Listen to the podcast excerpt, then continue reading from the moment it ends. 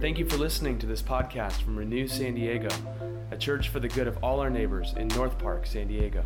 If you're ever in the area on Sunday mornings, we'd love to welcome you. More information at renewsandiego.org. Share with a friend. See you soon.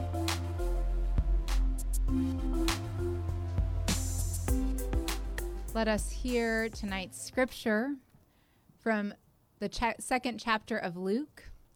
Normally, I invite everyone to stand for the scripture, but you all have been standing for a long time. So I will give you the choice. You may stand to hear this gospel reading, or you may take a seat to ponder it more deeply in your heart. Whatever will allow you to more fully engage and listen to the scripture, I invite you to do so now. In those days, a decree went out from Emperor Augustus that all the world should be registered. This was the first registration and was taken while Quirinius was governor of Syria. All went to their own towns to be registered.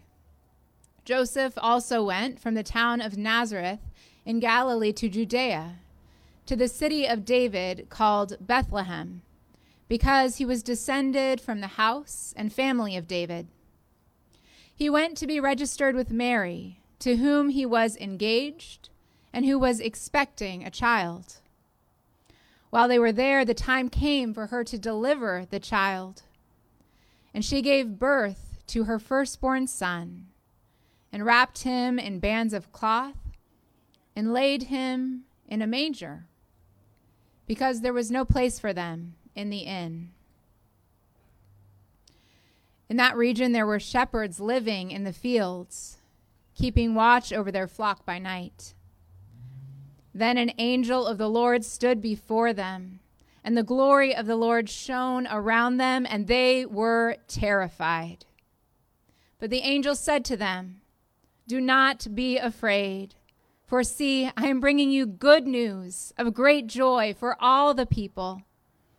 To you is born this day in the city of David a Savior, who is the Messiah, the Lord. This will be a sign for you. You will find a child wrapped in bands of cloth and lying in a manger. And suddenly there was with the angel a multitude of the heavenly host, praising God and saying, Glory to God in the highest, and on earth peace among those whom he favors. When the angels had left them and gone into heaven, the shepherds said to one another, Let us go now to Bethlehem and see this thing that has taken place, which the Lord has made known to us. So they went with haste and found Mary and Joseph and the child lying in the manger. When they saw this, they made known what had been told them about this child. And all who heard it were amazed at what the shepherds told them. But Mary treasured all these words and pondered them in her heart. The shepherds returned glorifying and praising God for all they had heard and seen, as it had been told them. The word of the Lord. Please take a moment for silent reflection.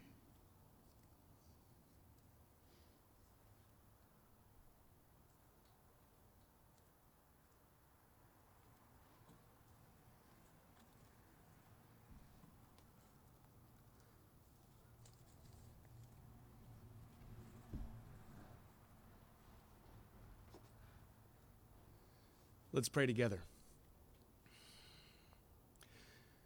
Gracious God, in this moment of silence and reflection, maybe the most silent and reflective we've been all week. Because the great irony of this month is that um, we're supposed to stay home and do nothing, and yet our minds still race so fast and so frantically. That in the season we're invited to contemplate and reflect and slow down, but the reality is we really speed things up by purchasing more, by planning more. And so we end up anxious and tired. But now, help us to see this very moment, however we arrive at this point, exhausted or invigorated, hopeful or despairing, feeling connected in community with bonds of warm love and relationship, or feeling lonely or depressed or addicted. Coming into this moment with hope and joy or with fear. We come to this story, this scripture we just heard, believing and unbelieving, and most of us somewhere in between. But however we come to this very moment, help us to see that we have far more in common with each other than we realize. That on one hand, none of us has it all together. Each of us is what could be described as a beautiful mess. More broken than we even realize. And at the same time, you see us and you know us in all our complexity and all our contradictions, in all the ways we get it, in all the ways we don't get it. You see us, you know us, and you love us. Help us to see that you show the extent of your love as you become one of us so that we might become one with you. In the person and work of your Son, Jesus Christ. We pray that you would teach us by the power of your Holy Spirit in a way that our lives would be transformed and this world would be renewed. And so now, whether for the first time or for the thousandth time, we pray that you would break through our darkness with your light, just as you did on that first Christmas day. In your name, amen. Well, I was thinking earlier today about this story that was told of a girl in England. This little girl was in art class and she never paid attention in class until this one day she was studiously paying attention to the teacher and then she began to draw. And the teacher said, Well, what are you drawing? And she said, I'm drawing a picture of God. And the teacher said, No one knows what God looks like. And she said, They will in a minute. In many ways, that's what we learn at Christmas what God actually looks like. There's a time when later on in John chapter 14, Jesus' friends who have lived with him, traveled with him, dined with him, as they say, Jesus, this is all amazing, but if you just show us God, that would be the best. And he says, How long have I been with you?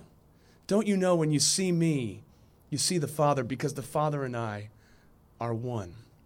Later, in an early letter written to one of the very first urban churches, they will say Christ is the image of the invisible God, the exact imprint of God's d- divine nature. In other words, when you look at Jesus, you see what God has to say.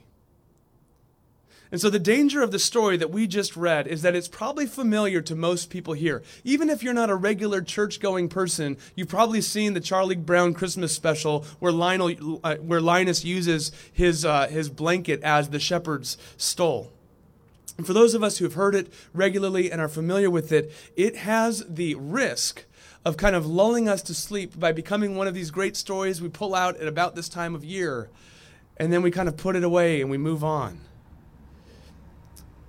And yet, if we actually pay attention to it, and we don't just lay it on the surface of our lives, but we allow it to go really deep down into our hearts and into our souls, and we allow it to actually get some vibrancy, it has the potential to breathe us back into life, especially at a time like this. I read an article in the New York Times this morning, and the title was The U.S. Pastors Are Trying to Reconcile the Hope of Christmas with a desolate year, right? That's part of the hard work that pastors like Laurel and Colin and myself have. That's part of the hard work that you have of reconciling the hope of Christmas with a desolate year. Until you pay attention to the original Christmas story and you realize that the setting of the first Christmas was a desolate time. Scripture is very honest about what it's like to be a human being with all the beautiful parts and all the broken parts. Do not miss that the light of Christ, when God comes into the world, chooses to come not in a palace with power, prestige, and privilege, but to come in a manger. Not to come where the buffet is full of all the food, but comes in a place where animals are eating. The light shines in the darkness in a moment when Mary, who at this point is an unwed teenage girl who has no resources and is facing utter potential humiliation, is going to get good news of great joy because God's with her. Mary and Joseph are so unconnected, they cannot even get a hotel room on the night their child is going to be born. And it's in that setting God says, You think you're out of resources. You think the story's over. You think it's the end of hope. And yet, it's in the midst of that darkness, I'm about to do my best work. And so, friends, when you reconcile, when you hold together the tension of the hope of Christmas with a desolate year, just know you are in good company. And God has no problem moving toward you in the darkest parts of your life. In fact, I would make the case those are the places He's paying specific attention to. And in the middle of a baby in a manger, of amazed shepherds, of trumpeting angels, we have a proclamation. There's good news of great joy. There will be peace on earth. That's an astounding proclamation then and now. I mean, even before the COVID pandemic, peace is so elusive for us, right? Even if you think of peace as the absence of conflict, did you ever notice that the relationships that are closest to you are the hardest ones to have peace in all the time? It seems like the closer you get to someone, sometimes the harder it is, and yet it's so critical. Or how about peace in our own lives? We are conditioned to buy more products so that hopefully, if you have that hair care product, or that suit or that car or that vacation, then you will have peace. But you know, if you've saved up for a nice vacation in the tropics, you get to that beach and you know what you're left with? You're still left with yourself. We pursue peace at all costs, and it drives us frantically. I saw a, a post on our local next door account right over here. We live right here. And it said, To the owner of the yellow tabby cat on such and such street, I'm sorry she got sprayed by a skunk. I tried to shoo her away, but she just kept going back for more. And I thought, what a picture of our lives. We just keep going back for more, and it doesn't work, and we try to double down and do more of it. And he says, in the midst of all that, I come and bring you peace. Now, I realize someone's going, hold on, you know, my friend dragged me to church. Maybe you're watching online right now ah, this is the part where you just lose me, you're saying. You're saying, okay, fine. Angels, virgin birth, you know, God enters in as a baby. Please. This is the stuff of mythology. This is the stuff that, this is the opiate of the masses. This is what people tell themselves when they want to feel better. And it's almost as if Luke, the gospel writer, anticipates that objection.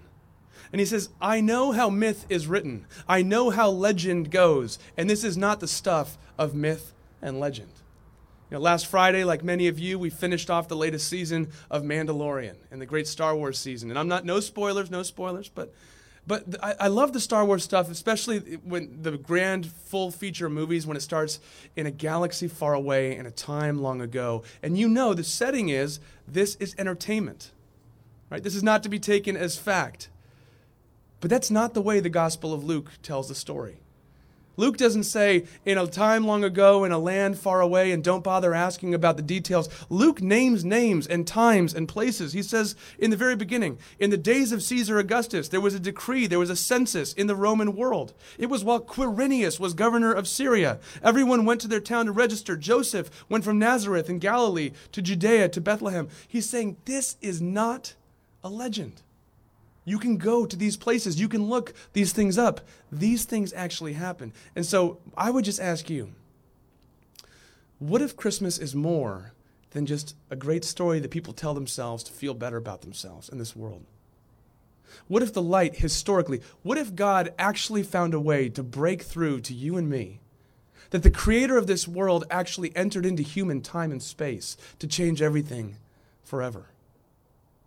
My friends, if that didn't happen, this story is no better and no worse than any other great fiction. But if that did happen, it changes everything. The only response that doesn't make sense is to mildly kind of tip of the hat and show a little respect and then keep moving on. Because this either changes everything or it changes nothing. He says, These things happened. Christmas will transform your life. So let's just unpack, just in these few minutes here, let's look at this idea of peace that transforms the world. Let's just ask who is it, or what is it, who is it for, and how do you receive it? Okay? First, what is it? The word peace, most translated in Scripture, the Hebrew word shalom. You've heard this before. Shalom is not just personal well being, it's not just the absence of conflict, like you're not in a fight with other people, so you're at peace. It includes that, but it's a whole lot more. Shalom is a picture of holistic restoration of relationships, of flourishing. It's what we're all after. I mean, to get into the idea of shalom, of the kind of peace that the Bible talks about, you have to get into the big story. Okay? When Scripture begins, it starts with a good God creating a beautiful world and blessing it and delighting in it and saying, It is good. So we live in a beautiful world. We could all go around right now and tell stories of beauty in our lives, in this city, in this world. But not too long after, the first human beings said, You know, I don't actually trust that God is out for my best interest. I think I could do a better job of running my own life. And they took matters into their own hands. And very soon things began to unravel and to decay. And there was distance between God and humans. There was distance between humans and our understanding of ourselves. There was distance between humans and their rightful relationships. But God didn't stand far off and just say, you know, you made your choice, now you got to live with it. As soon as the brokenness begins, God steps in and says, I will make all things right. And God chooses to do it in a very interesting way. Instead of rolling up God's sleeves and hitting everybody with a lightning bolt so they would just get with the program, God said, I will actually elect a person that will become a, tr- a, nation. And through this nation, who I will bless, Israel, all the nations will be blessed. The only problem is they did what you and I would do with a blessing like that. They didn't live up to it. Remember, he said, I will bless you, and through you, all the nations will be blessed. And they said, You're going to bless me? I'll take it. Forget about the other nations. So instead of pouring out bounty and blessing and beauty upon others, they amassed as much military might as they could, as much financial strength as they could, and they pushed out the outsiders and they lifted up the insiders. And the story of Israel is this tragic comedy of king after king after king. This will be the one who will lead us. Nope. This will be the one who will lead us. Nope. And the prophets and the poets always coming in in their beautiful artistic way they do, saying, Return to God. And the people say, Nope. In fact, as I was studying this, it's very intriguing. These shepherds, you know, I, it's my job to study this stuff. I've studied it for years, and today I realized the shepherds. Actually, if you double click on the term shepherd, you know, all these other little windows open up on your computer, and one of them is from Ezekiel chapter 34. He was one of the poets, he was one of the prophets, one of the people calling the people of God back to their blessing. And in Ezekiel, he said, The kings of Israel were entrusted to be like shepherds for the people. They were supposed to make sure the people ate the good food and were free from attack from outsiders and cared for them and strengthened the weak and bound up the broken. But you were not good shepherds. You got fat off the sheep because you ate them. You used their wool to keep yourselves warm. You didn't care about them. And God then says, And so I'll become the good shepherd and I'll make sure my people eat, and I'll make sure my people are protected, and I'll make sure my people know the unity and the dignity and the beauty that they were created for. And so I just find it, I get a chuckle when I think, isn't it great that one of the first groups of people who found out the light had come was this group of ragtag shepherds on the hillside, pointing the way to the true shepherd. And why did he come?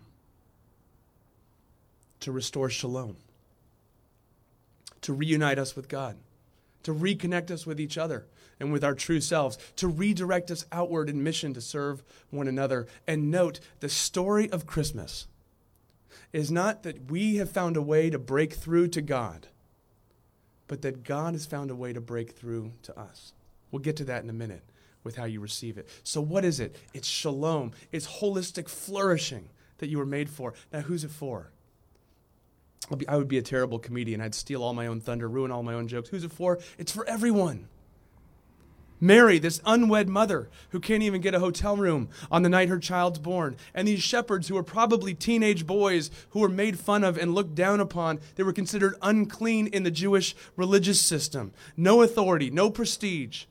These are not the strategic early adopters you try to launch your product to or your mission to if you're trying to get a bunch of people to come and join in. And God goes to them the lowly and the outsider. Later, we're going to meet the Magi, the wise men. We don't know much about them except they were not from around here. In fact, they were pagan astrologers. They were religious outsiders as well. Probably the last people you would expect to come looking for the Savior of the world. But they were wealthy, they were educated, they had access, they had prestige. And so when you put all that together, who is this for? It's for the lowly and the down and out. It's for those who are lifted up and educated and wealthy. It's for those who are on the inside of the religious establishment and those who can't believe you're actually in a church right now listening to these very words. It's for the wealthy and poor, for every ethnicity and culture. The great surprise is it's for you, and it's for me. Maybe at some point in the next 24 hours, you'll have the chance to see some sort of a depiction of the baby Jesus in the manger. And I just want you to overlay that with the image of the creator of the world, choosing that as the way to come to you. Vulnerable. True love is always vulnerable, open to being hurt. He comes down to you and me. It's for you. You know what else it means? It means it's for them. When I say them, you have an image that comes, whoever they are, that person that you can't stand, that people group that doesn't think like you, that doesn't vote like you, that you disagree with. It's for them. It actually makes outsiders into insiders because it makes a whole new family altogether. To come to Christ and to be found in his community means that you're adopted into the family of God and you have all sorts of brothers and sisters you would have never chosen if it was up to you. And that's actually for your own good. Because if we kept out the people who don't belong, I couldn't be here. You couldn't be here. It's for everyone. So how do you how do you access it? And this might actually be the hardest thing because it's so counterintuitive. The first way you access it is the only thing you need is nothing. That is so hard for us to realize and admit that we're not actually self sufficient especially those of us who've been able to string together a couple of seasons of success, whatever that looks like, achievement, whatever that looks like. And this comes to you and it offends you because it says there's nothing you can do to earn this one. It comes freely as a gift. And that's the whole point that this peace comes as grace from God. God initiates and breaks through to Mary, to the shepherds, to the whole world to you. So your hard work is actually to create space in your life and a willingness to be open to whatever God wants to do next. But my friends, that's where the great adventure begins. So, what does it look like for you to open yourself to this peace that's coming? Maybe it means to increase your commitment to walking with other in a thoughtful, authentic community like St. Luke's or Renew Church or any of the other great churches here in San Diego, to actually not walk alone and be intentional about your connection to God. I would love to have that conversation with you. I know both pastors of St. Luke's would love to as well. You reflect and you rejoice. I love, we'll get to the shepherds in a second and then we'll, we'll close out this sermon. But I love that Mary's first response is verse 19 she treasured and she pondered all these things in her heart. There's so much action. There's so many sparks flying. And Mary, this woman who just had a baby, I'm sure she's like, if you guys would just take the baby for a day, I'll sleep for a little while. I'm just going to treasure and ponder these things for a while. I'm tired. Maybe that's our hard work in the next 24 hours to just treasure and ponder these things in your heart and let them grow like a very deep tree, putting down roots so that it could grow into something beautiful and big. So, first is you receive it, but the second is you let it change you, you let it propel you, it redirects you.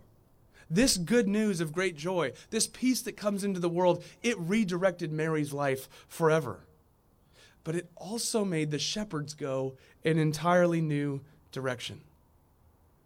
Just as God's first covenant with Israel was, I will bless you, and through you all the nations will be blessed, today Jesus comes to you and me and says, My peace will go to you, and it will go through you to others. What does it look like for you to embody this good news in your workplace, or in your family, or on your block, or in your building? And you have a new message to proclaim altogether. The shepherds went from fear to faith, from hiding to boldness. And they have a new message to proclaim good news. One friend used to say to me, Everybody's life sings a song. Do you know what song your life is singing? Everybody's life tells a story. What is the story that your life is telling? Ask a dear friend or a loved one who knows you well if my life was a book, what would the title be and why? And to get caught up in this story means you have an entirely new story to proclaim. But, friends, let me remind you don't try this without the gospel. Because it all begins with the grace of God, where the light breaks through in the darkness to bring shalom and peace for all of us. Let that go deep into your heart. Let that melt your heart and then propel you outward in mission to serve the world. Let's pray. Gracious God, we thank you for this day of celebration and this time now, where, as we began with that quote, you know, the hope of Christmas with the desolating times that we're enduring. And yet, that's where you do your finest work. And so, would you move now into our lives and into this world with not only the hope of Christmas, but the substance of it, which is nothing less than the personal presence of your Son, Jesus Christ, who gives himself on our behalf and walks with us even now. And so, would you now open our eyes to see your grace, our ears to hear your truth, our minds to receive all that you'd give us, and our hearts to courageously follow you wherever you'd lead?